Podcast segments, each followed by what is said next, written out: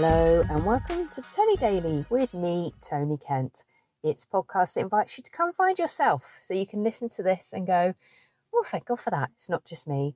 And I can speak to you and say, no, it's not just you. It is also me.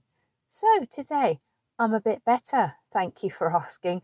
We're at the House of the Damned. Um, my son is getting over his cold, which he passed to me, which I am getting over. And my husband has like the devil's hay fever, and poor guy uh, mowed the back lawn, and uh, I've had to leave him uh, well recovering while I come and collect our daughter from work, and so I am recording this in my car uh, by myself, which is which is a good thing. Um, and nobody's walked past yet, so I don't feel too conspicuous. But this is going to be the only time that I got today, I think, to be on my own and uh, talk to you. Um, so, what can I share with you today? Well, there's a little thing there, isn't there, about carving out time and taking the opportunity. Although, if I'm honest, it's very tempting. And here's another thing I'm parked outside a pub. The temptation to go and sit in the beer garden, it's strong, very, very strong. Maybe I can convince my daughter to join me for a drink after I have done this. Um, so, uh, what was I going to say to you? Oh, yeah, yesterday uh, was my husband's birthday. And in the same way that I am like, yay, birthdays, he is, hmm, birthdays. And congratulations must go to our daughter who completely outdid herself. Um, and you know, when you do something that makes you laugh, um, so which is the important point, isn't it, really? Um, she bought him a present that made her laugh, and uh, it was called like the magical toilet paper. It's covered in unicorns and smells of popcorn. So, completely unnecessary, probably an indicator of uh, the state of the capitalist society that we live in, that you can buy such an item.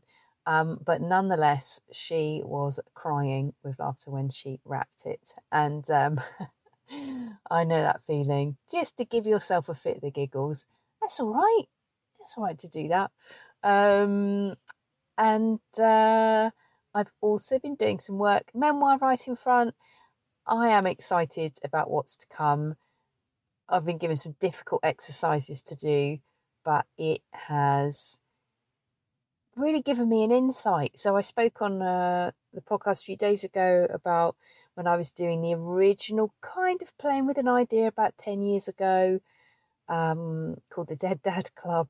Um, but so there's so much that I've got in terms of story. There's loads of things that um, I'm really excited to write about, but there's so much that I have got to learn and it, areas where I can improve and it's great to be sort of stretching myself from a writing perspective in this way. So for the for the past 10 years, I've written the blog, I've, I've published four books, um, and I've done tons and tons of paid ghostwriting for some very senior leaders. So I've been doing loads of writing, but I kind of I'd been thinking, shall I do a degree? Shall I do a creative writing course? Is there a way that I can, I guess, kind of develop and be kept accountable and improve on what I do? And turns out this memoir writing course is pretty much it. And it just had to come along at the right time and it coincides with lots of other stuff that I'm doing. So, um, it's great because I'm kind of working through some stuff with the um, uh, therapist I speak to, and I've had lots of things happen in the past 10 years. Certainly, having my kids become teenagers, and my daughter in particular, and reflecting on the upbringing that they're having and them reaching the ages that I was, uh, or reaching the age that I was when my dad died, and thinking about what that did in terms of family dynamic, my studies, what I was like as a person. Um, it was definitely a defining moment for me. So, actually, having my kids get to that age it's a really big deal. And, and any of you who have had significant losses in your life as children, or, will, or as young people, will probably relate to this. Um, a friend of mine had written a post, um, which then sparked a post in me, and he wrote this a good maybe five years ago that he'd reached the age that his dad was when his dad died, and um, there are so many milestones like that so I'd had that reaching the age that my mum was when she was widowed, reaching the age that my dad was when he died, my son reaching the age that my youngest brother, that my mum and dad had together. Um, I always remember when my son was three, and then seeing my brother who had been three when our dad had died, and just saying to him, I, it really hit me hard that I couldn't imagine my husband not being around when our son was three. And we had this conversation, and my brother was just amazing about it. But I cried so much, and he was like, Well, I can't miss what I didn't have. But the, the impact on him has been, on all of us, was, was significant. So you have these moments. And then it was like I was married for longer than my mum and dad had been married. And you keep looking out for all these, or you don't necessarily look out for them, but they creep up on you. Um, and so, yeah, we're going through a bit of that process now. Um, and uh, it's like, will I live longer than my mum did? So, um, uh, and as morbid as it sounds, it's definitely true. You know, any anyone who has lost a parent um, uh, relatively young and has now reached the age that their parent was, it is like a, oh wow, it's a bit of a moment.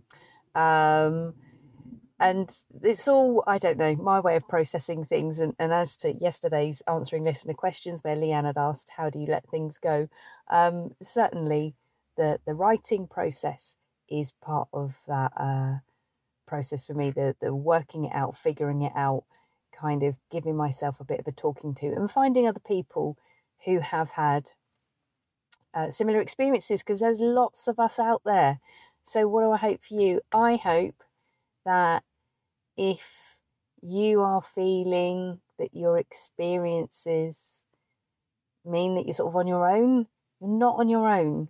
You're not on your own. I think it's a question of kind of maybe seeking out others and, and finding a way to talk about um, and and obviously I, I kind of couch that in terms is there a woman that I know who's um, an uh, campaigner for um, victims of child sex abuse, and um, she Emma Jane Taylor is her name, um, and she always makes this really uh, clear point about you know she has had oh over 20 25 years of um, professional help and she always says that people should exercise caution before telling their story and, and making sure that they are um, if they need professional help, that they seek professional help and that they never feel obliged to kind of share anything that's difficult for them.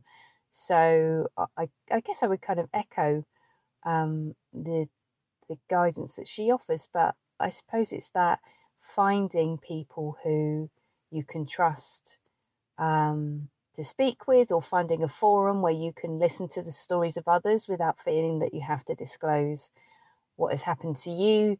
Um, yeah, it's that it's knowing that you're not on your own. That's what I hope you this this uh, episode. Um, if you enjoyed this episode of the podcast, please give it a share. Or if you enjoyed this episode of the podcast, I'm really glad you did. Thank you for listening. I will be back with you tomorrow.